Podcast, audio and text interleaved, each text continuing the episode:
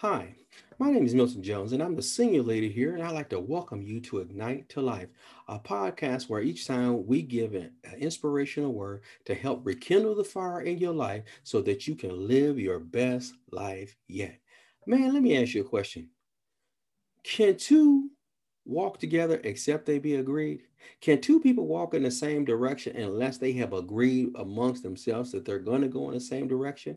Man, it's the same thing when people are trying to, when we just talked about last time about how God had a plan for your life. He has an expected end for your life. He has a new beginning for your life, but you have made a decision. I'm going to do it my way. This is Burger King right away. I'm going to have it my way, but I still want to get God's results. Well, you cannot get his results if you don't do it his way. So how, it's kind of like you ever seen two people running a three-legged race and one wants to start one way and one wants to pull the other way. It's kind of like a tug of war, but you're going back and forth. One person gets a little bit of uh, advantage, then the other person gets a little advantage, and that's the war that goes on within a person when they haven't made a decision that they're going to do it God's way. In fact, it actually goes on to say here in Luke chapter 11, verse 17, it says, "But knowing their thoughts, Jesus said."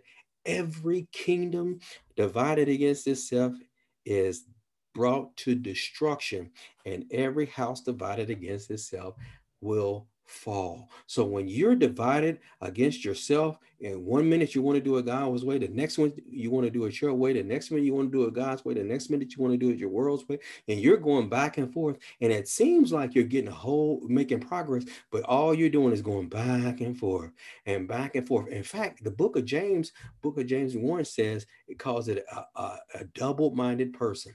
It means a person has two different views looking at the same thing. They have two different views. And it says, a double minded man can, is unstable in all of their ways. And because they're unstable in all, they can't expect to receive anything from God, not because it's not his will for them to receive it, but because they won't make up their mind to do it his way. In order to get the expected end he has for you, in order to fulfill the plans and purposes that he has for your life from the foundation of the world, you have got, you and I both have to do it God's way. Guess what? God's ways aren't grievous. Man, this is some of the best times you'll ever have. But you know what? It takes a commitment on your part. It takes a commitment on my part in order to see the expected end. So I asked you again can two walk together except they be agreed? The answer to that question is absolutely not. Man, pause and think about that. My name is Milton Jones. I'm the senior leader here at Ignite, and I want to thank you for joining us for Ignite Deep to Life. We'll see you next time. Bye bye.